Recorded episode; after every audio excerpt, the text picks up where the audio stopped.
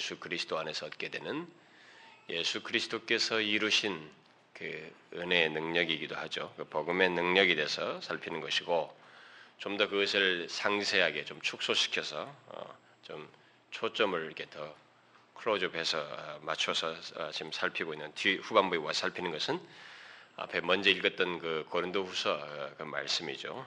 약한 데서 주의 능력으로 강하게 되는 것, 온전해지는 이 비밀에 대해서 어, 살피고 있습니다. 바로 그 비밀을 소유한 자의 삶에 대해서 어, 살핀다고도 말할 수 있겠죠.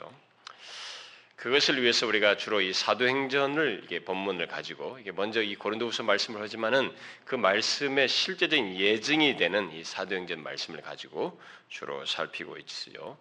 이 사도행전은 복음의 능력을 어, 증거해 주는 최고의 책입니다. 동시에 그리고 아, 약한 데서 어, 주의 능력으로 강하게 되는 것이 무엇인지 그걸 보여주는 아주 최고의 어, 예증 그런 그런 신뢰들이 가득 차 있는 최고의 책이라고 할 수가 있습니다. 여러분도 알다시피 우리가 사도들과 이 초대교회 성도들이 뭐 세상적으로 보면 그게 뭐 없잖아요. 근데 그 세상적으로 강하지 않지만 약한 데서 주의 능력으로 강하게 돼요. 그래서 세상을 압도하게 되는 아, 그 그들에게 강력한 영향력을 끼치는 그런 장면들을 이 사도행전에서 질비하게 아, 보고 있어요. 바로 그런 내용들을 지금 우리가 살피고 있습니다. 아, 그래서 앞으로도 이 좀 사도행전의 말씀을 가지고 계속적으로 어, 살피려고 합니다. 그래서 우리가 이제 이런 비밀을 아, 살피는 그, 그 살피고 또 경험하기 위해서 먼저 우리가 지난 시간에 조금 염두에 둘 것을 또 두 가지 얘기했는데 잠깐만 짚고 넘어가고 싶어요. 우리가 약한 데서 주의 능력으로 온전해지는 이런 삶을 경험하는데 우리가 꼭 염두에 둘 것은 그런 적극적인 성경의 진리도 알아야 되지만 동시에 어, 마귀의 괴계 성경에 보면 이 앞에 우리가 5장 1절부터 12절에 등장한 아나니와 삽비란 마음에 가득했던 사단이 사단이 유혹해서 사단이 시험하여서 그 사단의 괴계, 사단의 방회도 있다고 하는 사실을 우리가 잊지 말아야 됩니다. 아, 약한 데서 주의 능력으로 온전해지고 강해지는 이런 우리들의 그 여정에는 반드시 사단의 회방이 있습니다. 사람들이 그것을 아주 우습게 알아서 그렇지 실제로 그렇습니다. 여러분들이 잘 보시면 하나님을 향해서 주님과 좀 더 진실한 관계를 갖고 약한 데서 온전해지는 이것을 위해서는 세상에 강한 것들을 놓아야만 하는데 이런 것을 놓는 이 작업, 이 갈등하고 결정해야 하는 그 상황 속에 반드시 사단이 개입해요. 여러분들이 하나님 앞에 좀 신앙생활 한번 제대로 해보려고 해도 마음의 갈등이 일어납니다. 이게 다 뭡니까? 이게 우리 정상적인 마음 상태서가 아니에요. 이것은 다 악의 역사입니다. 사단의 역사예요. 우리가 이미 5장 3절에서 봤던 것처럼 아나니아 사비라 마음에 가득한 이 사단의 역사, 유혹으로 말미암은 것입니다. 우리는 이 사실을 알아야 됩니다. 여러분과 제가 아, 이런 약한 데서 온전해진 비밀을 경험하면서 살려고 할 때는 반드시 여러분과 저에게 이런 것이 쭉 있다는 것입니다. 그것이 한때만 있는 것이 아니라 어느 한 시기만 있는 것이 아니라 여러분과 제가 인생에 사는 마지막까지 있어요. 그래서 사도 바울이 날마다 쳐서 복종시킨다는 말이 이해를 하셔야 됩니다. 이 대사도가 어떻게 해서 그런 말을 하느냐 이거예요. 어? 죽은 자를 살리는데 능력을 행하고 삼층천을 본 그런 경험을 한 대사도가 어떻게 해서 그렇게 날마다 자기를 쳐서 복종시킨다는 말을 했는가라는 것을 잘 생각해 봐야 된다. 그것은 우리에게 그런 요소가 있어요. 인간에게는 지금까지 건강하면 짝 영적인 큰 체험이 있고 은혜가 충만하면 이걸 가지고 죽을 때까지 울거먹을 수 있는 게 아닙니다. 그것을 그 다음날 넘어뜨리려고 하는 사단의 괴계가 있어요. 그것을 우리가 알아야 된다는 것입니다. 우리가 부딪히는 모든 상황과 사건들 속에서 시시때때로 계속적으로 우리를 회방하는 사단이 있습니다. 그래서 하나님께 집중하지 못하도록 여러분과 여러분들의 정신과 이 마음을 흐트러 버려요. 심지어 예배당에 와서도 하나님 말씀을 듣지 못하도록 이게 다 생각이 갑자기 공전합니다. 응? 다른 것이 막 돌아요 이렇게. 그런 것이 다 뭐예요? 여러분들은 예배들로 왔잖아요. 하나님을 잘 믿어보겠다고 하지 않습니까? 그런데 왜이 엉뚱한 소리 생각이 분산되며 다른 데로 가고 허탄한 것에 꼬를 꼬를 물고 가더니만은 엉뚱한 생각을 하나님 말씀 안 된다. 그러다가 꽃박 졸아버리고 딴청 피우고 왜 그렇게 공허한 그 신앙의 여정들을 갖냐 말이에요. 왜 그런 일이 생깁니까? 거기에는 사단의 유혹이 있어요. 그리고 여러분들이 그 유혹에 동조하는 그런 것이 있기 때문에 일어나는 거예요. 그래서 지난 시간 말한 것처럼 우리가 예배소서에 기록된 것 같은 균형이 있어야 된다는 것입니다. 예배소서가 하나님의 교리, 진리를 말함과 동시에 교리를 알아야 돼요. 배워야 됩니다. 그러나 그 교리만 알면 안 되고 그 교리가 삶의 체험이 있어야 돼요. 예? 경험이 있어야 돼요.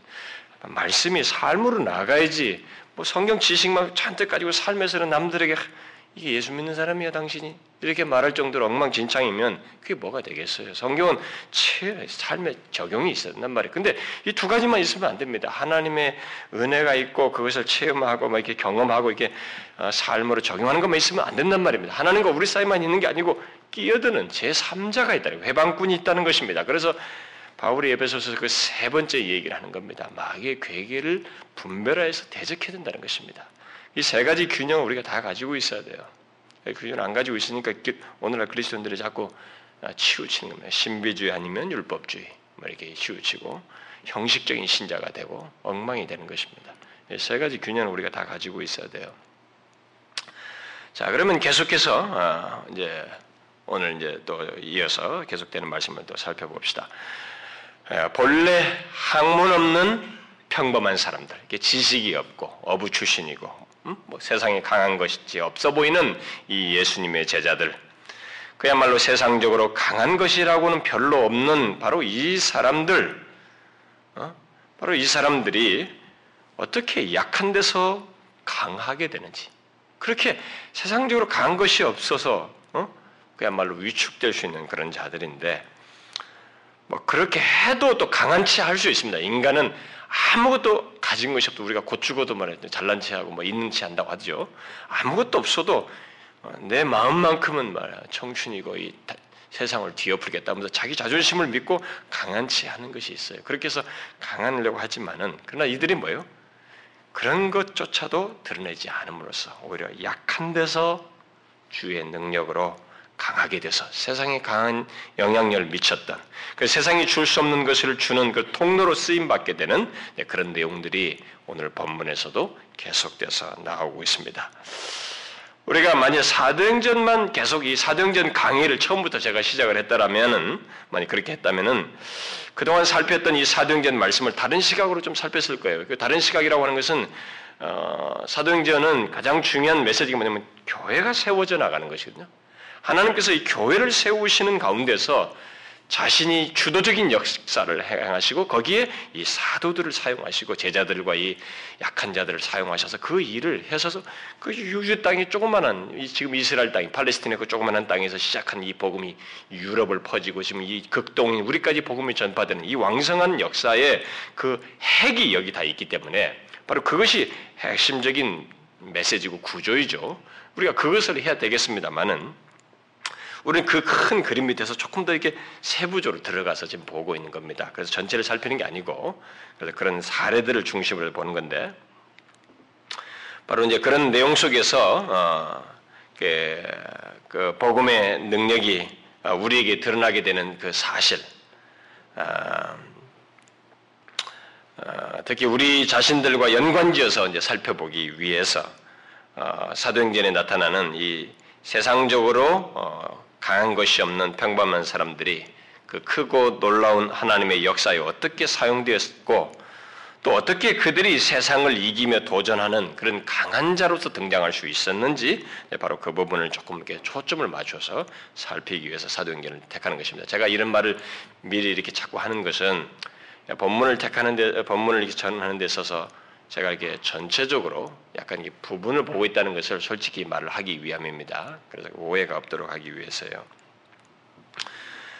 어, 물론 제가 지금 말하는 여기서 자꾸 말할 때 강하다라고 하는 것은 강함 또는 강한 자라는 말은 이 세상 논리의 강함을 말하는 것이 아니죠. 여러분 계속 들어온 사람들은 그렇지 않다는 것을 알고 있을 것입니다. 오히려 이 세상적으로 볼 때 약하지만 이 세상적인 것으로 볼 때 약하지만 세상이 할 수 없고 줄 수 없는 것으로 강하게 되는 그래서 세상을 도전하고 사람들을 예, 살게 하는 사람들에게 생명을 주는 그런 강함에 대해서 우리가 지금 살피고 있습니다.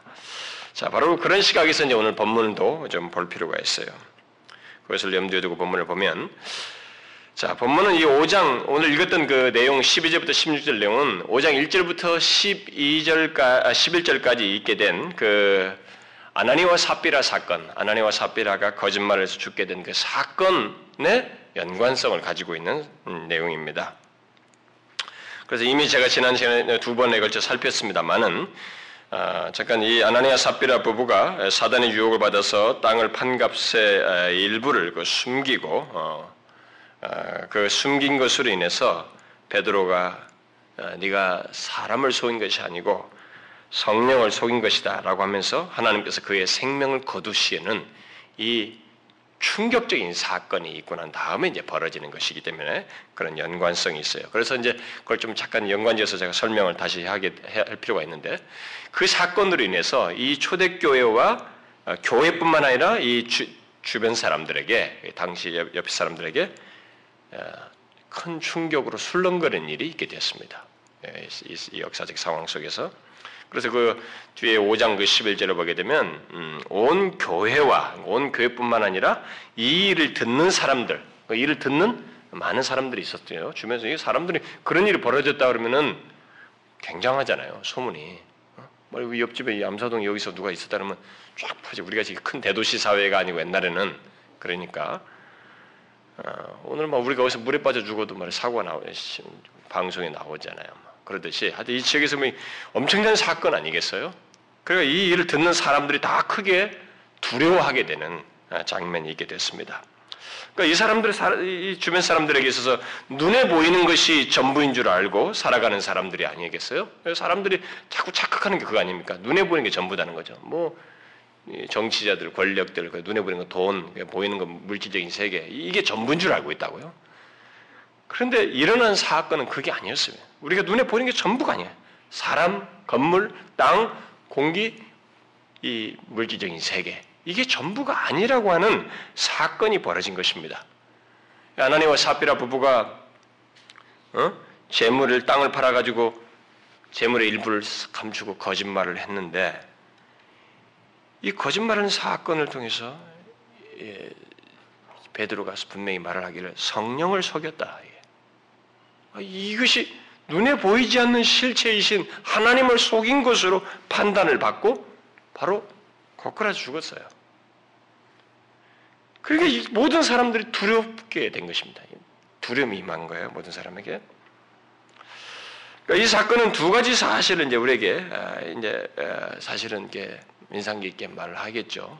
하나님에 대한 보이지 않는 실체에 대한 인상, 그리고 또 다른 여기에 사용되어지는 이 사도들에 대한 인상, 이런 것들이 아마 크게 인상 깊게 아마 주어졌을 거예요. 어쨌든 이 아나니와 삽비라 부부가 죽은 것은 분명히 어, 생명의 주관자이신 하나님께서 하신 것이었습니다. 어, 왜냐하면 누구도 건드리지 않았어요. 베드로가 말만 했습니다. 속였다고 말했고, 근데 그 자리에서 죽었어요. 그러니까 분명히 하나님께서 하신 것이었어요. 건강한 몸 상태로 왔는데 그런 일이 벌어졌으니까요. 아, 그 생생하게 온 사람이 그 자리에서 고꾸라지니 사람들에게 얼마나 큰 충격이겠어요? 그 베드로가 말한 것이라고는 고작 그거 아니었습니까? 어찌하여 사단이 내 마음에 가득하여 네가 성령을 속이고 땅값 얼마를 감추었느냐? 사람에게 거짓말한 것이 아니요 하나님께로다. 이 말을 한 것뿐이에요. 이 말을 듣고 엎드러져서 곧바로 아나니아가 죽었습니다. 세 시간 뒤에 그, 그의 아내가 들어왔죠. 아내도 거짓말을 해 똑같이 거짓말 하지 않았어요? 그러자 베드로가 뭐라고 말했습니까? 너희가 어찌 함께 꾀하여 주의 영을 시험하려 하느냐? 보라 내 남편을 장사하고 는 사람들의 발이 문 앞에 이르렀으니 또 너를 메어 가리라. 이 말을 했습니다. 일체 건드리지 않았어요. 이 말을 듣고 이 아내도 엎드려서 죽었습니다. 여러분 얼마나 충격적인 사건이에요. 이 사건으로 인해서 사람들은 그 누구보다도 이게 어디를 바라보고 뭐, 뭐, 무슨 생각을 했을까요? 많은 생각에 사로잡히게 되죠. 예, 많은 생각에 사로잡히게. 그러나 가장 큰 어, 충격 속에서 이들이 예, 몰입하게 된 것은 하나님이었어요. 예, 그러니까 두려움이 이제 뒤에 이제 내용이 설명이 됩니다만은 우리가 이제 그걸 미리 예견해서 말을 하자면은 생명의 주관자이신 하나님을 이들은 생각하지 않을 수 없었습니다. 네, 그것을 5장 5절과 11절 말씀대로 네, 그게 크게 두려웠다는 것을 통해서 일단은 보게 되는데 그리고 뒤에 오늘 읽은 본문이 설명해 주는데 아, 그렇게 하지 않을 수 없었던 것은 음, 여러분들이 한번 이것을 실감나게 좀 생각해 보려면 어, 오늘 우리 여기 모인 우리 교회 안에서 이런 일이 벌어졌다고 한번 생각을 해봐요. 사람들이 옆에 있는데 누가 이렇게 왔어요. 그래서 거꾸로 죽었다고 하가. 여러분 이게 얼마나 큰 충격이겠어요? 그 생생함을 한번 생각해 보자는 거예요. 우리가 성경을 읽을 때 이런 내용들을 그냥 그 현장감이 없이 읽다 보니까 어, 큰 충격을 덜해요. 어, 두려움이 없는 거예요. 근데 여러분 이게 실제로 벌어진 사건이 이게 기록자란 말이에요. 기자가 당시 기록한 것이니까 어? 이것이 우리 우리 현장에서 벌어졌다고 한번 생각해 보자 이거예요. 얼마나 큰 충격적인 사건입니까? 어? 한 사람도 아니고 3시간 간격으로 두 사람이 부부가 하나님을 속였다는 판단을 듣고 그 자리에서 엎어져서 계속 죽고 연속적으로 장사를 지내는 사건이 벌어졌다고 생각해 보죠. 여러분 그때 이런 일이 우리 가운데 벌어지면 여러분들의 마음에 가장 먼저 생기는 게 뭐겠어요? 여러분들이 생기는 인간 나라고 하는 존재 사이에서 이 마음에 가장 자연스럽게 생겨나는 것이 무엇이겠어요? 여기 당시 사람들과 똑같은 두려움이에요, 여러분. 그러지 않겠어요? 이게 뭐 어디서 그냥 사고를 하나 죽는 것이 아니고 이게 엄연하게 원인과 이유가 선명하게 밝혀지면서 그 자리에서 거꾸라지 죽었어요. 그걸 목격했어요. 그런 사건을 들었습니다. 우리에게 뭐가 밀려오겠어요? 뭐가 생기겠습니까? 여러분 두려움입니다. 그리고 그 두려움은 사람들에게 뭔가를 야기시킵니다. 이런 두려움은 하나님과 관련된 두려움은 단순 공포가 아니라 하나님의 역사와 관련해서 생겨나는 두려움은 어떤 것을 우리 안에서 야기시켜요. 뭐겠어요? 질문, 수많은 질문과 마음의 동료, 파생적인 마음의 동료들을 일으키게 됩니다. 아, 뭐겠어요? 이 모든 것의 배후에 계신 하나님을 생각해요. 이 하나님이 어떤 하나님의 존재에 대해서 생각해야 돼. 하나님에 대한 의문이 생기는 것입니다. 내가 보고 있는 게 전부가 아니라는 것에 대한 인정과 이 생각이 골몰하게 되는 것이죠. 인간의 생명이 그리고 순간적으로 그 하나님의 그 판단 아래서 죽게 되는 인간의 그 덧없음, 이 생명의 유한함, 예. 예, 그런 걸 생각하면서 결국 어디로 꼬리를 꼬리를 물어서 어디로 도착하겠어요? 그 질문이? 그러면 나는 어떻게 되는 거예요? 내 생명은 어떻게 될까? 나는 어떻게 될 것인가? 나도 저런 일이 생길 것이 아닌가? 내가 가만히 이렇게 하나님을 속이다가 이런 일 나에게도 생길 수 있지 않겠어? 라면서 자기에게 오지 않겠어요? 질문이 자기에게 올 겁니다. 혹시 나는 어떨 것인가? 나는 어떨까? 그렇다면 나는 어떻게 해야 되는가? 그래서 그런 질문을 가진 사람들은 적극적으로 긍정적으로 반응을 하겠죠. 그래서 이런 것에 도구로 쓰임 받는 사도들을 찾아가서 사도들에게 도움을 청하거나 또 그들의 증거와 행적을 주목해서 보고 어떤 길을 찾아보려고 하는 긍정적인 태도를 취하겠죠. 이런 반대로 반대의 태도도 있을 거예요. 부정적인 태도겠죠. 어떤 사람은 이런 두려움으로부터 벗어나고 싶어 할 겁니다. 그래서 아예 이런 두려움을 일으키는 연관된 모든 것으로부터 도피하고 싶고 피하고 싶어하는 벗어나고 싶은 그런 태도를 취하기도 할 겁니다. 이것은 저의 단순한 추측이 아니고요. 오늘 살필 말씀이 그것을 말해주고 있습니다. 오늘 우리가 읽은 그 말씀을 보면 이 두 가지의 반응이 일어나고 있다는 것을 보게 됩니다. 아나니와 사피라 부부의 죽음, 곧 하나님의 심판으로 인한 두려움이 긍정적인 반응과 부정적인 반응을 야기시켰다는 것을 어, 보게 됩니다. 긍정적인 반응은 그 사건의 배후에 계신 하나님에 대해서 생각하고 동시에 자신의 운명까지 생각하게 된 사람들. 그래서 그러면 나는 어떻게 될까? 또 나는 어떻게 해야 할까라는 이런 생각과 의문을 가지고 아나니아 사피라의 죽음을 예견하며 선언한 이 사도들에게 찾아가서 또 사도들이 증가하는 말을 듣고 주목함으로써 도움을 구하고 마침내 그들이 증거하는 이 모든 것의 결정자이고 이 일을 주도하시는 하나님, 그 예수 그리스도를 믿는 일이 있게 된 것입니다. 그런 반응이에요. 실제로 오늘 거기 일어나죠. 그 내용이 5장 12절과 14절에 언급되고 있습니다. 아나니아 삽비라 사건을 비롯해서 사도들의 손으로 민간의 표적과 기사가 많이 되매 믿는 사람이 다 마음을 같이하여 솔로몬 행각에 모이고 14절에 믿고 주께로 나온 자가 더 많으니 남녀의 큰 무리더라. 이 긍정적인 반응이에요. 두려움 이후에 그들이 주목하게 되면서 사도들을 따르고 듣고 있는 가운데서 믿는 자들이 굉장히 많아졌어요. 결국 많은 사람들이 두려움으로부터 시작해서 마침내는 예수 그리스도를 믿는 데까지 나간 것을 보게 됩니다. 여러분 이런 과정은 예수를 믿는 과정 속에서 일반적으로 일어난 일이에요. 일반적으로 있는 것입니다.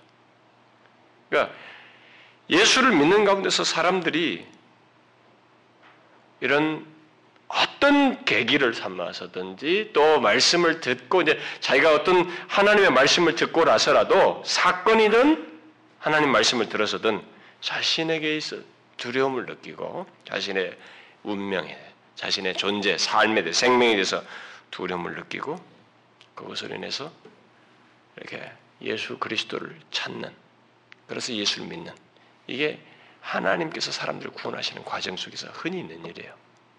이것을 일부러 조작한 사람들도 있었지만 옛날에 설교자들에게 그러나 조작한 거 말고 그건 너무 열심히 지나쳐서 그런 것이고 일반적으로 이런 일들이 흔하게 있습니다. 어, 여러분들 사람들은 어, 자기 가까운 사람이 죽게 되면 어, 두려움을 느껴요. 가까운 사람이 죽으면 두려움을 느끼게 됩니다. 여러분 중에 그런 경험 없으신가요? 어, 아마 없는 사람이 없을 거예요. 아마 이 주변에 가까운 사람, 여러분들이 아주 사랑하고 뭔가 깊은 관련 있는 사람이 그리고 최소한 친구라도 딱 죽고 나면 여러분들이 그 순간을 지금 잊어버려서 그렇지 죽음에 대한 생각이 여러분들이 팍 생깁니다. 나도 나는 어떨까? 질문이 마지막 질문이 어디로 오냐면 그럼 나도 저런 일이 생길 텐데 나는 어떨까? 그 두려움으로 인해서 거기까지 미치게 돼요. 나도 언젠가 저렇게 될 것인데 라는 생각과 질문을 통해서 대부분 아, 한번 생각해보면 그럼 길이 있는가? 아이 없지. 부정적인 사람도 있지만 그 중에 아주 소수는 적극적인 반응을 보입니다. 하나님을 찾아요. 하나님 믿는 사람들이 있습니다. 사실 그것은 우리 인간의 본성을 본성과 맞물려서 가장 흔하게 있는 과정이에요. 여러분도 알다시피 우리 인간은 그런 경험 속에 들어가지 않으면 이 두려움을 느낄 만한 상황과 깨달음과 어떤 과정 속에 있지 않으면 하나님을 찾지 않습니다. 여러분, 인간이 누군데요? 여러분, 인간이 우리가 보는 것하고 이렇게 다르잖아요. 제일 이 세상 존재 속에서 힘든 존재가 인간이에요. 보이지 않는 실체, 하나님과 이 마귀의 역사 같은 것은 우선 2차로 돌리고 이 우주 만물 피조물 중에서 가장 힘든 존재가 인간입니다. 여러분 우리 자신들을 잘 보시면 우리는 그렇게 되기 이전까지는 하나님을 안 찾아요. 마지막 길이 있으면 그 길을 한 번이라도 더 가보고 나서 그것까지 안 되고 나면 하나님 한번 생각해 볼 정도지 하나님 안 찾습니다. 그래서 인간이 보편적으로 하나님을 찾는 그 과정 속에는 이런 두려움을 느끼게 되는 경험들이 보편적으로 있어요. 그러니까 긍정적인 반응을 한 사람들이 네, 그, 그 케이스죠. 그런데 중요한 것은 두려움을 느끼는 것 자체가 중요한 것은 아니에요. 그 다음이 중요한 겁니다. 그러니까 그 두려움이 일종의 경종이 되어 가지고 생명의 주관자이신 그러면 내 생명은 어떻게 되는 거야? 그럼 이 생명을 주관하신 분이 계시단 말인가? 있다면 그가 누구인가? 그래서 하나님을 찾는가라는 것. 그래서 마침내 하나님을 찾아서 그분을 믿는가? 그래서 그분을 믿어서 두려움의 근원인 우리에게 두려움을 일으키는 것이 죽음이란 말이에요. 사망과 이 죄를 해결받게 되는 예수 그리스도 안에서 구원받게 되는 그 길로 나가는 것. 이 다음이 중요한 거예요. 두려움을 느끼는 것 자체가 중요한 것은 아닙니다.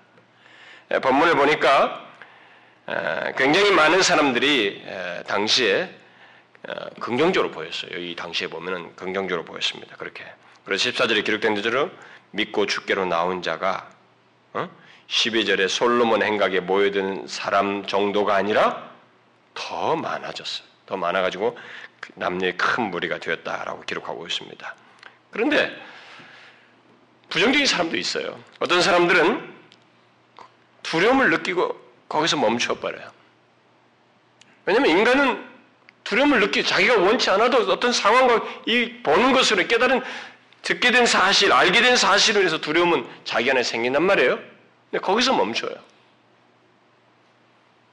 여기도 등장하는 거 우리들의 현실도 있죠. 그, 그 다음이 없다 이 말입니다.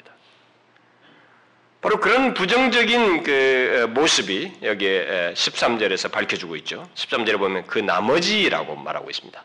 13절에 그 나머지에 대해서 말하고 있는데 그 나머지는 12절에 기록된 그 아나니와 삽비라의 그 사건을 비롯해서 사도들의 손으로 행한 표적과 기사를 통해서 마침내 믿게 된 사람들 그래서 솔로몬 행각에 모인 사람들 외 사람들이에요. 그러니까 어떤 사람들이에요? 두려워한 것까지 있었어요. 다 두려워해서 온 사람들, 교회와 모든 사람, 듣는 사람들 다 두려워했습니다. 그러니까 두려워하기까지 했는데 거기서 끝나고 예수를 찾지는 않았어요. 믿지 않은 사람들입니다. 그래서 그들은 감히 사도들과 그리스도를 믿게 되는 들과 상종하지 않으려고 했습니다. 이런 부정적인 반응을 보여요. 아예 상종을 안 하려고 하는 태도를 보였습니다. 그러니까 초대교회 공동체 이론이 되려고 하질 않았어요. 왜요? 아나니와 삽비라처럼 반신반의하면서 그들과 함께하는 것이 얼마나 위험한 것인지를 보았거든요.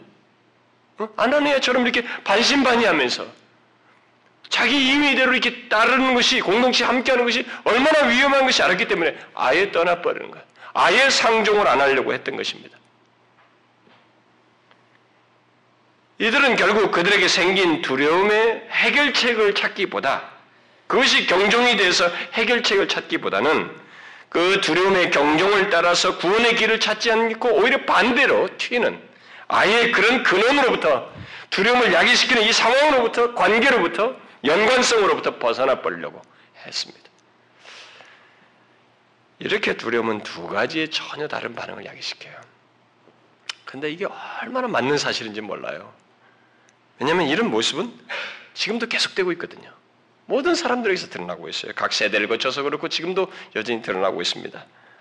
우리 시대도 보면 마찬가지예요. 단지 이제 어, 우리 시대와 이 본문에 등장한 1세기 이, 이 사건이 벌어져 있는 이 상황과의 차이가 있다면은 어, 본문에서는 이 아나니아 삽비라 부부 사건이 너무 이렇게 큰 충격으로 이들에게 있었기 때문에 두려움을 느끼다가 믿고 죽게로 나온 자가 다수였습니다. 많았어요. 응? 그러나 지금은 소수예요, 여러분. 엄연한 사실이죠. 두려움을 느끼다가 예수님을 찾고 주님께 나오는 사람들은 적습니다. 과거 우리나라의 복음의 능력이 크게 드러날 때에는 두려움에 대한 긍정적인 반응들이 있었어요. 여러분, 우리나라도 처음에 복음 전파될 때그 예수를 대적하다가 음, 큰 곤경을 처하고 그런 것이 있어요. 두렵게 할 상황들이 있었, 사건들이 있었습니다. 그래가지고 그것 때문에 하나님께 돌아온 사람들이 많았어요. 여러분, 존 웨슬리라든가 휫필드 이 복음전도 사역 같은 거 보면은 예, 복음전도 하다가 음, 대적하다가 그 사람들이 거기서 큰 사건들을 경험해요. 그 심지어 무딘가요? 그 19세기 복음전파 사에 보면은 그 깡패가 그, 어, 그 집회를 방해하려다가 거기서 고꾸라져요. 입구에서. 그런 사건들. 그러니까 뭐 두렵게 하는 사건이 있었습니다. 실제로 우리 교회에서 보면 그런 게 있죠. 우리도 초기에 그런 게 있었어요. 긍정적인 반응들이 초기에 우리나라도 많이 있었습니다. 아, 그러니까 두려움을 느끼게 됐을 때 하나님의 진노에 대한 것을 생각하게 되었고 뭐 자신들의 그 유한함들을 보게 된 거, 하나님의 그 위험을 보게 됐고 그렇게 해서 죄와 상으로부터 벗어나고자 하는 그런 태도로 예수님을 찾고 믿게 되는 일이 있었습니다. 그러나 지금은 안 그래요, 여러분. 요즘은 아, 하나님의 역사라는 걸 우습게 알고 있습니다. 안 일어난다는 거예요. 응? 그러니까 교회를 우습게 알고 예수 믿는 것을 선택적인 교양스러운 행동으로 자꾸 생각해요. 지금은 이 본문에 나오는 이 나머지 사람들과 같은 반응이 더 많습니다. 그러니까 자신의 그 어, 생명에 대한 진지한 고민이나 어, 두려움을 느끼면서 이 아나니아 삽비라처럼 어, 초대교회 공동체를 보고 어, 구원의 길을 찾아서 어, 나오는 그런 모습이 우리 가운데 있는 게 아니라 어떤 두려움을 느끼면 그때 인간 안에서 두려움을 느끼는 감정적인 문제뿐이에요. 그 다음에 주님을 찾는 데까지는 안 옵니다. 여러분 아시잖아요. 우리 교회에서도 뭐 몇 번 장례도 진행해주고, 그러니까 그 가족이나 관련된 사람들이 약간 조금 마음에 동료가 일어나잖아요. 그러니까 몇 번 교회 나오다 맙니다. 그 중에서 예수 믿는 사람 참 드물어요. 장례를 집내 주실 때는 대부분 그 가족들이 좀 정신이 부쩍 들어요. 어, 가까운 사람이 죽었기 때문에 죽음에 대한 두려움도 생각하고 이게 자신도 그렇게 될 것이라. 왜냐하면 생상이 보잖아요. 이 죽은 시체를 보잖아요. 제 가족을. 그러니까 언젠가 나도 여기 눕는다를 생각을 하거든. 이렇게 관 속에 들어가는 자기 자신을 보니까 이게 두려움에 대한 것이 너무 생생히 다가옵니다. 그러니까 하나님을 찾고자 하는 마음이 진짜 생겨요. 근데 인간은 정말로 하여튼 특이한 존재예요. 이 망각이 왕, 이 보통이 아니라고. 조금 몇 주, 뭐 몇 주 지나면은 싹 잊어버려요. 그래서 자기 생활 돌아가 버립니다. 하나님? 그렇지 않아요. 인생 자기 마음대로 다 살 수 있다고 생각해요. 우리 시대는 그렇습니다. 우리 시대는 여기 나머지 사람들 같은 사람들 더 많아요. 그러면서 이 본문의 나머지 사람들이 예, 놀라면서 어, 반신반의 하면서 어, 주변에 이 맴돌던 사람들이지요. 이 사람들은. 음. 근데 바로 그런 사람들처럼 같은 사람들이 우리 시대도 참 많아요. 아, 예수님 당시도 그랬잖아요. 예수님 당시도 예수님의 기적을 보면서 또 500이어로 물고기 500이어로 이걸로 사람들 5천 명을 먹이는 사건을 어, 보면서 사람들이 예수님을 따르잖아요. 신기함과 놀라움이 있으니까 따르잖아요. 기사와 표적을 보고 호기심과 그런 것들을 보고 따르지만은 떠나잖아요, 나중에. 너희도 가려느냐? 예수님께서. 그러니까 이들도 그랬어요. 이들도 지금 사도들의 기사와 표적을 보고 호기심이 발동했고 긍정적인 뭔가 있다고 봤습니다. 그리고 공동생활에 매력이 있었어요. 뭔가 자기 걸 다 내놓으면서 서로가 그걸 공유하면서 문제가 없이 기쁘게 이들이 기분 좋 너무 기뻐하면서 사는 모습이 상당히 매력적으로 보였던 거예요. 거기 그거 못 따랐던 것이죠. 그러나 아나니아 삽비라 사건을 보고 확 낮아빠진 거예요. 감히 함께 할 수 없다고 생각했던 것입니다. 그래서 도피적인 반응을 보였던 것이죠. 이런 사실은 우리에게 한 가지를 조명해 줍니다. 그것은 가시적인 공동체 안에 우리가 지금 보는 것처럼 교회 가시적인 공동체 안에 이 나머지와 같은 사람들이 있다는 사실이 그리고 그들은 자신들이 교회를 어떤 이유에서든지 어떤 이유에서든 뭐 와서 다닐 텐데 어떤 이유에서 다니든지 자신들을 두렵게 할 어떤 상황, 경험, 사건, 위기, 시련을 겪게 될 때 이들처럼 반응한다는 거예요. 감히 그리스도인들과 상종하지 않는 그런 반응, 교회를 떠나게 되는 반응을 보일 것이라는 거예요. 성경이 말하는 사실이에요. 그리고 실제로 일어나는 일이에요. 혹시 여러분들 중에 예수 그리스도에 대해서 반신반의하면서 교회를 다닌 사람 있나요? 저는 여러분들이 과거에 어떤 신앙 배경을 가졌느냐라는 걸 묻고 있는 게 아닙니다. 모태 신앙이냐, 얼마나 교회를 다녔느냐, 그걸 묻는 게 아니에요. 지금 현재, 그리고 현재까지 예수 그리스도에 대해서 그분을 향하여 반신반의 하면서 교회를 나오고 있느냐? 제가 이걸 묻고 있는 것입니다. 이 본문 14절을 잘 보시면 나머지에 해당하는 나머지에 해당하는 사람들과 구별되는 예수 그리스도를 믿고 따른 사람들을 다르게 부른 이 표현이 있어요. 예수 그리스도를 믿고 따른 사람들을 뭐라고 불렀어요? 교회에 다니는 자라고 말하고 있습니까? 뭐라고요? 믿고 어디로 나온 자요? 주께로 나오는 자예요. 아주 중요한 표현이에요. 정확한 표현이죠, 사실은. 진실로 예수 그리스도를 믿는 자들은 막연하게 교회를 나오는 자들이 아니라는 거예요. 미팅에 나오는 것이 아니에요. 그냥 교회라고 하는 이 모임 공동체에 열심히 경력을 행하는 사람들이 아닙니다. 주께로 나오는 자들이에요. 그 말은 그들은 사도들을 통해서 전해진 말씀을 듣고 성령의 역사로 말미암아 분명히 자신들이 나오는 대상이 어떤 사람들의 온몸이나 환경이 아니라 예수 그리스도께로 나오는 사람들이다라는 거예요. 음? 그렇게 나오게 하는 그 모든 것이 신적인 역사에 의해서 되는 것이고 나오게 된 대상도 분명하다는 것입니다. 그래서 예수 그리스도께 대하여 마음이 열린 자들이요. 단순히 어떤 모임에, 모임에 나오는 것이 아니고 주님 자신에게 나오는 자들이라 이 말입니다.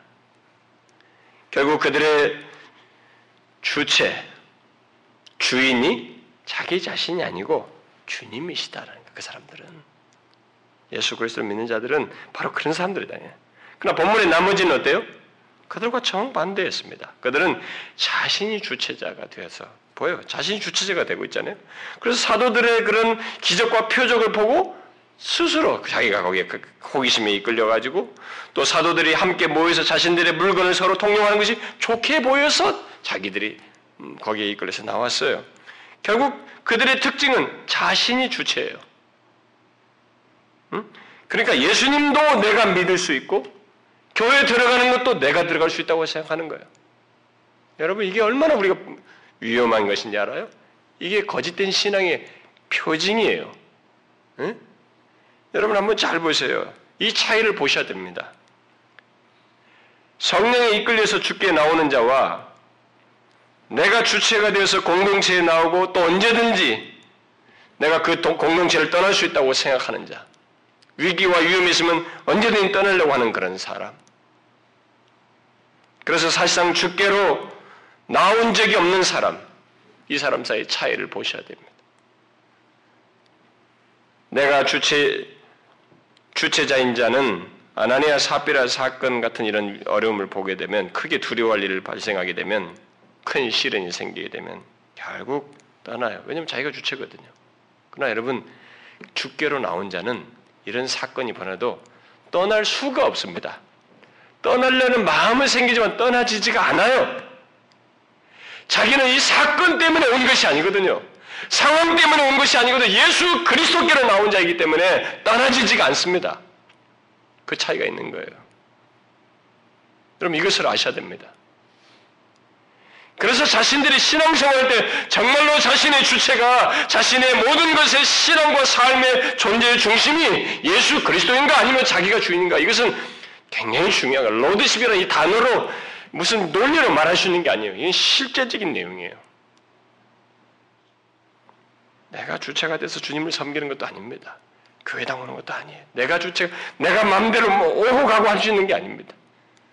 주께로 나온 자는 주께 예배하지 않을 수가 없어요. 주님을 섬기지 않을 수가 없습니다. 봉사하지 않을 수가 없어요. 그러나 자신이 주께 나오는 자, 여기 나머지와 같은 사람들은 모든 것 나오는 거 안 나오도 내가 결정해요. 싫으면 그만이에요. 건드리면 끝이에요. 자기 마음대로요. 언제든지 자기가 결정하면 떠날 수 있고 생각할 수 있어요. 그게 이 차이에요, 여러분. 얼마나 놀라운 사실이에요? 그런데 이 바로 이 두 모습이 오늘날 우리들의 현실 속에도 있다는 것입니다. 단순히 교회당에 와서 맡은 일을 열심히 하는 것 그것이 아니라 죽게 나오는 자가 있는가 하면 진짜로 자신이 주체가 돼서 교회도 오가고 임의적으로 신앙생활하는 그런 사람들이 있어요. 교회 오고 안 오고를 자신이 결정하고 모든 것을 자신이 결정하고 자기 마음만 바뀌면 끝인 그런 사람들이 있어요. 특히 자신이 주체가 돼서 교회를 다니는 사람들이 저는 놀랍게도 안타까운 사실은 오늘 한국 교회에서 점점 늘어나요. 점점 늘어나고 있습니다. 여러분 그런 사람들은 어떤 상황과 사건으로든 마음에 큰 어려움과 두려움이 생기면 정말로 자신이 결정합니다. 자신이 결정. 잘 보시면 자신이 결정해. 아유, 가지 마야지. 뭐 이럴 때는 어쩔 수 없잖아. 신앙생활 뭐 하나님 이렇게 믿을 필요 뭐 있어. 진짜로 자기가 결정합니다. 그런데 죽게로 나온 자는 그런 시련과 어려움이 있어도 주님을 붙들어요. 주님 어떻게 해요? 그럴 때일수록 더 주님을 찾습니다. 이게 죽게로 나온 자와 이 상종치 않고 떠나는 나머지와 차이예요. 여러분은 어떤 자이십니까? 죽게로 나온 자이신가요? 주님이 여러분의 존재와 삶의 주체자이시고 주인이셔요? 분명히 그렇습니까? 아니면 여러분이 주체자가 되어서 그리스도께로 나온 것이 아니라 그냥 모임에 나오고 자기가 열심히 뭘 해야 할 맡은 것을 하는 것이고 활동이 중심이고 그렇습니까? 혹시 교회에 나오는 것을 그리스도께 나오는 것과 동일시하고 있진 않나요? 오해하면 안 됩니다. 교회에 나오는 것과 그리스도께 나오는 것은 일부면 맞아요. 동일한 것은 아닙니다. 물론 그리스도께 나오는 자는 교회에 나와요. 함께 모이고 여기 마음과 뜻을 같이 해서 솔로몬 행각에 같이 모인 것처럼 그들과 함께 모이고 함께 예배하고 함께 봉사합니다. 그러나 그렇게 교회에 나온다고 해서 모두가 그리스도께 나온 자는 아니에요. 그렇게 말할 수는 없습니다. 그래서 묻고 싶은 거예요. 왜냐하면 주체가 달라요. 여러분은 그리스도께 나온 자인가요? 이들이 사도들의 말을 듣고 믿어서 그리스도께 나온 자들처럼 분명히 예수 그리스도의 말씀을 듣고 그 말씀의 중심이신 예수 그리스도를 믿어 그분이 여러분의 삶을 움직이는 중심에 계시고 있느냐? 그분이 여러분의 존재와 삶의 중심이 되시는가라는 거예요. 그렇습니까? 여러분들의 신앙과 삶을 결정하는 자가 누구예요? 여러분 자신이에요? 그리스도입니까? 잘 보시라 이 말입니다. 이게 죽기로 나온 자와 나머지의 차이예요. 이 사도들의 이런 사도들을 통해서 있는 하나님의 역사는 사람을 이렇게 두 개로 쫙 갈라버렸어요 결국. 그들을 또 사람들 두렵게 하면서. 그이 사도들, 이 오늘 본문에서 있는 사도들은 바로 이런 이런 일만 드러낸 것이 아니죠. 아나니와 삽비라 사건으로 인해서 두려움을 느낀 사람들이 본래 학문 없는 범인들은 이들에 대해서 다르게 생각하게 되는 일이 생기게 됩니다. 여기서 보면 뒤에 사건들을 보게 되면 다르게 대하게 되죠. 다시 말해서 세상적으로 약한 그들에게서 이 세상에서 볼 수 없는 강함을 보게 됩니다. 뭐예요? 13절 이하를 보게 되면 백성이 사도들을 칭송했어요. 여기 백성은 일반 대중을 말합니다. 사람들이 놀랐습니다. 왜냐하면 아나니와 삽비라 사건을 들어서 알게 됐을 뿐만 아니라 본래 학문 없는 이 평범한 범인인 평범한 사람들인 이 베드로와 다른 사도들이 예수 그리스도의 이름으로 많은 표적과 기사를 행했기 때문입니다. 그들은 이 세상에 강한 것들을 어떤 재력이라든가 뭐 여러 가지 여타의 능력이나 이런 것들로 이런 것을 하지 않았어요. 정말로 볼품없는 그들이 말로 했습니다. 예수 그리스도의 이름으로. 그런데 이 믿겨지지 않은 사건들이 일어났고 사람들을 놀래켰어요. 특히 베드로가 아나니아 삽비라 부부의 마음의 그 속임을 성령을 속임 감쪽같이 속임 일부를 감추고 온 것을 밝혀서 말하고 하나님께서 그들의 생명을 거두시는 것들을 선언한 이런 사실을 알게 된 사람들은 그들에게서 이 세상에서 볼 수 없는 강한 것을 보았습니다. 비밀이 본 거예요. 도대체 저들에게 뭐가 있냐 말이에요. 왜 우리가 아는 저 사람들은 어부 출신이 아닌가? 이 평범한 무식자들이 아닌가? 어떻게 해서 저들이 저럴 수 있는가라고 하는 의문을 갖게 된 거죠. 이 세상의 시각들이 사라졌습니다. 이들은 편견을 가지고 볼 수 없는 어떤 놀라움이 이들에게 있다는 것을 보게 됐어요. 그래서 그들을 칭송했습니다. 그뿐이 아니죠. 15절을 보면 사람들이 병든 사람을 메고 거리에서 나가서 침대와 요 위에 환자들을 놓고 쭉 길에다 진열해 놓는 장면이에요. 그리고 베드로가 지나갈 때 혹시 베드로의 그림자라도 비추어져서 그들이 혹 낫게 될까? 이런 기대를 가지고 한 것입니다. 마치 예수님이 지나가실 때 어쩌라기도 잡으면 치유될 수 있을까라고 믿었던 그 사람처럼 이들이 태도를 취한 거예요. 여러분 상상을 한번 해보자 이거예요. 이런 걸. 그리고 16절을 보게 되면 예루살렘 근처의 허다한 사람들이 그러니까 다 모여가지고 그들 그들까지 예루살렘 사람들뿐만 아니라 근처에 있는 사람들까지 와가지고 병든 사람, 더러운 귀신에게 괴로움 받는 사람들 데리고 와서 다 나음을 입는 이런 놀라운 일들이 일어나게 됐습니다. 여러분 한번 상상해 보세요. 사람들에게 칭송을 받습니다. 그것도 적당히 칭송받는 이런 어미로운 사건 때문에 이들을 굉장히 진실하게 칭송하는 하지 않을 수 없는 그런 모습을 사람들이 취하고 있어요.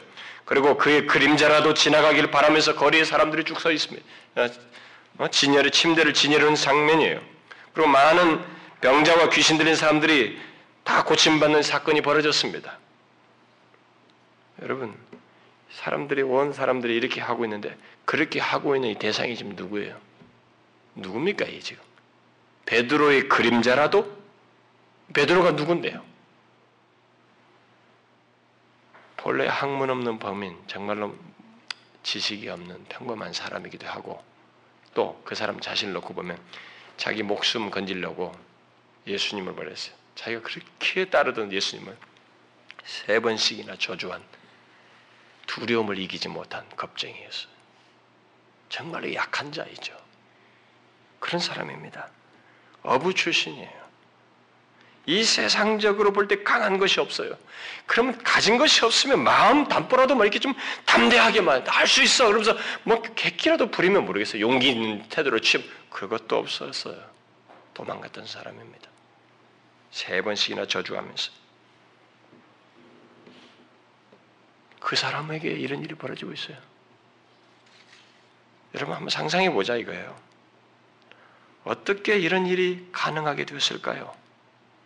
남에서부터 안전병이를 일으킨 일로 사람들이 이 베드로와 요한을 막 추앙하려고 할 때 베드로와 요한이 뭐라고 그랬어요? 우리 개인의 권능과 경건으로 이 사람을 낫게 한 것이 아니다라고 그랬죠? 우리 개인의 능력이 아니야라고 말을 했습니다. 그러면 무엇이에요? 아네네와 사베라 사건 이전에 4장 23절 이하에서 기도한 내용에서 밝혀주고 있잖아요. 4장 29절과 30절에서 뭐라고 기도했어요? 종들로 하여금 담대히 하나님의 말씀을 전하게 하여 주옵시며 손을 내밀어 병을 낫게 하옵시고 표적과 기사가 거룩한 종 예수의 이름으로 이루어지게 하옵소서 이렇게 기도했어요. 그 기도한 대로요 지금 벌어진 것입니다. 결국 누구의 이름으로 이루어지게 해달라고요? 예수의 이름으로.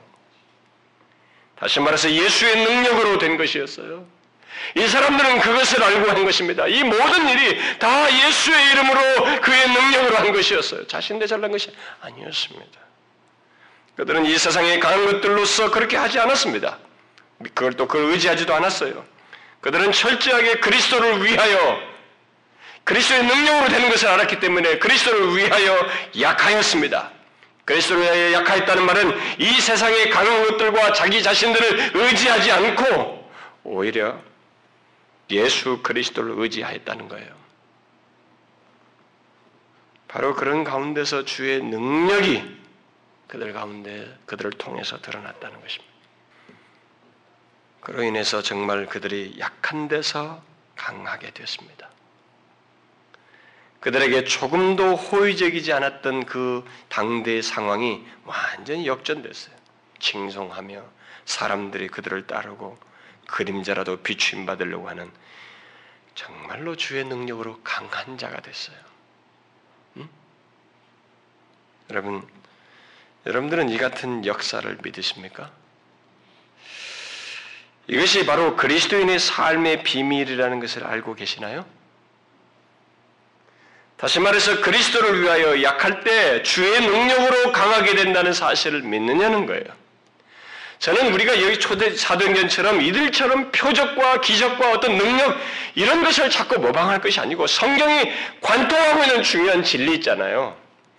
이런 모든 것을 행하시는 이가 예수 그리스도라는 것. 그렇기 때문에 그리스도를 위하여 약함으로써 우리가 주님이 드러나시는 주의 능력이 드러나는 통로로 쓰임 받아야 된다는 것을 우리가 알아야 된다는 거예요. 우리가 이 비밀을 알아야지 우리는 놀랍게 이것은 생각 않고 이것이 더 중요한 진리인데 그걸 생각하지 않고 표적, 기사 그것을 행할 수 있는 누가 그것을 기사를 행하는가? 그것이 드러나는가 안 드러나는가? 여기에 관심이 있어요. 저희 어디 이번 주에 무슨 신문에 무슨 뭐 어느 교회 이 무슨 뭐 무슨 전 집회 같은 거 표지가 들어와 있어요.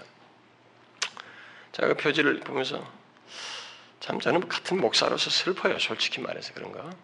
거기에 당신이 고민 있습니까? 다 해결이 된다는 거예요. 어? 중풍병자, 안전병이 다 일어난다는 거예요. 어, 당신의 질병이 있습니까? 다 가지고 오시라는 거예요. 뭐 어디 모르겠어요. 명일동인가 어딘가 그런 교회였는데 여러분 그것은 기만이에요. 우리가 이미 수련해서 말하는 것처럼 예수 믿어서 만사 형통하는 거 아닙니다. 무조건 모든 것 원대로 다 되는 거 아니에요. 다 해결된다고 그렇게 전단지를 부려서 사람을 속이는 것은 기만입니다. 똑같은 목사로서 저는 그것은 기만이라고 믿어요. 그러지 않아요. 그러지 않습니다. 여러분 예수님이 사역하실 때도 예수님이 안 고친 사람도 많아요. 모두 다 고칠 수 있다고 말할 수 없어요. 성경에서 이런 표적과 기사, 병자들이 낫는 이것은 그 현상 자체를 말하기 위함이 아닙니다. 이것을 통해서 다른 것을 말하고 싶은 거예요. 뭐요? 이것을 통해서 하나님께 집중하도록 하기 위함이고 이들을 이런 일을 행하는 그 사람들의 비밀을 말하기 위함이에요. 비밀이 뭡니까? 그들이 특별하게 잘나서요? 이 세상에 지식이 많아서입니까? 돈이 많았기 때문에 능력을 행했어요? 아니에요. 무식자였고 지식이 없었지만 모든 것이 없었지만은 이들이 약한 자였지만 그들이 그리스도를 위하여 약할 때 자신의 장한 것들을 의지하지 않고 주님을 의지하게 될 때 주님의 능력으로 예수 그리스도의 이름으로 이것을 행했다는 것을 말하기 위함이지 그들의 잘남을 말하기 위함이 아니에요. 우리가 거짓된 복음에 속는 거예요. 우리는 이것을 알아야 됩니다. 지금도 하나님은 우리에게 이것을 너를 통해서 큰 표적을 기사를 저는 저를 통해서 그런 것이 아니라는 것이 더 감사해요. 어떤 면에서요. 예? 그럼 제가 얼마나 울거먹겠어요? 제가 한번 기도했는데 그 사람이 다 나았다더라. 여러분 이런 것이 있습니다. 어떤 사람이 자꾸 기도해 달라는 거예요. 목사니까 제가 어느 집회도 가면 제가 여러분 기도원도 집회하는 거 아시죠? 저는 기도원 가서 집회할 사람이 아닌데 사실은 예. 워낙, 워낙 그 교회는 또 고신측이고 워낙 그 말씀 중심의 기도니까 저를 불렀겠지만은 기도 같은 데 가도 그러면은 어딘 사람들이 기도해 달라고 그래요. 그럼 저는 사실 난감합니다. 자신이 기도하면 더 좋겠는데 또 목사에게는. 근데 여러분 제가 기도할 때 이 사람에게 하나님께서 어떤 일을 행하실 수 있어요. 그건 저 때문이 아닙니다. 그 사람이 그런 사모함이 있어서 그래요. 그 사람의 믿음 때문에요. 옛날에 어떤 어, 어머니가 자기 아들이 어린아이인데 그 아이를 매번 목사님한테 기도를 한 번씩 받게 하고 주일날마다 보내세요. 그 어머니는 자기 자식을 기다려요. 아버님 그 목사님한테 안수 한번 기도 한번 받고 보내는 거. 틈만 나면 그 기회를 엿봐가지고. 근데 진짜로 그 아이가 정말 기도로 자란 아이가처럼 참 진실한 아이로 컸어요. 그게 목사가 기도를 잘해서 그래요? 목사가 특별히 신유의 능력이 있거나 뭐 능력이 있어서 그래? 아닙니다, 여러분. 여기 베드로나 모든 사람은 다 도구예요. 이것을 통해서 드러날 분은 하나님이에요. 응? 이것을 가능케 하신 분 하나님이 드러나는 거예요. 그러니까 하나님 그 자신이 하나님을 믿고 주님에 대한 신뢰를 가졌기 때문에 그 믿음 하나님과의 관계 속에서 들으신 거 역사하신 것이지 그 목사 때문에 그런 것이 아닙니다. 우리가 오해하지 말아야 돼요. 여러분 우리가 이 세상을 도전할 수 있는 것은 또 그리스도인과 교회에 대한 이 세상의 인식을 이들처럼 바꿀 수 있는 것은 우리가 이 세상에 강한 것들로서 되지 않습니다. 교회가 지식인들이 많아지고 부유해지고 똑똑한 사람 많아지고 뭐뭐 뭐 세상에 없는 뭐큰 어? 클럽들을 만들어서 왕성하게 활동하면 우리 교회가 이 세상에 영향력을 행사하고 이 세상의 교회에 대한 인식을 바꿀 것이라고 생각하면 큰 착각입니다. 여러분 그렇지 않아요. 교회가 이 세상에 영향력을 끼치고 이 세상 사람들이 교회와 그리스도에 대한 인식이 바뀌는 것은 바로 이렇게 함으로써요. 그리스도를 위하여 약할 때 주의 능력이 드러남으로써 사람들의 인식이 바뀌어요. 우리는 이 비밀을 따라야 됩니다. 여러분 제 말을 잘 유념하십시오. 참 이런 말을 요즘 인기 없어요. 요즘 이런 건 인기 없습니다. 할 수 있습니다. 하나님이 축복하십니다. 함께 하실 거예요. 가십시다. 이게 더 인기 있어요. 오히려 그리스도를 위하여 약합시다 라고 하는 것은 인기가 없습니다. 그러나 여러분 이게 성경에 관통하고 있는 진리예요. 우리는 그렇게 가기를 원해요. 예? 여러분과 저는 그런 비밀을 경험하는 가운데서 주님이 드러나기를 원합니다. 우리에게 약한 데서 강하게 하시는 하나님, 우리에게 주의 능력을 더하시는 하나님, 그 비밀이 드러남으로써 사람들의 인식이 바뀌고 세상의 영향력이 드러나기를 바래요. 여러분 이걸 믿으시죠? 하나님은 지금도 이렇게 일하시기 원하셔요. 우리 교회와 우리 교회 속한 여러분들이 모두 그런 비밀을 경험하는 사람들 그리고 통로가 되면 좋겠어요. 그것을 위해서 여러분 그리스도를 위하여 약하자는 거예요. 예수 그리스도께서도 가셨던 방식이에요. 십자가. 그가 무기를 휘둘지 않았습니다. 약한 데서 강해졌어요. 우리도 그 길을 가자는 것입니다. 그리스도를 위하여 약하자는 거예요. 내가 강한 것들을 붙들지 말고 주님을 의지하자는 것입니다. 그래서 그분이 나를 통해서 드러나도록 하자는 것이에요. 여기에 여러분과 제가 쓰여지길 원하고요. 이런 삶의 비밀을 경험하기 원합니다. 기도합시다. 오 아버지 하나님, 우리에게 지금도 기회를 주시며 항상 주께로 향하는 그런 백성으로 삼으시고 인도해 주심을 감사합니다. 특별히 우리에게 이 세상에서 특별한 역설적인 삶을 살 수 있도록 약한 데서 주의 능력으로 온전해지는 이 특별한 삶의 비밀을 경험하도록 우리를 불러주신 하나님 감사합니다. 우리를 통해서 드러나는 표적이나 기사보다도 나를 강하게 하시는 주님이 드러나는 그래서 이 세상에 진정한 영향력을 끼치고 약한 데서 강함을 범으로 우리 안에서 역사하시는 하나님을 보게 되는 일이 우리 주변에 있기를 소원합니다. 그런 역사가 우리 교회를 통하여 우리 자신들을 통해서 있게 하여 주옵소서. 예수 그리스도의 이름으로 기도하옵나이다. 아멘.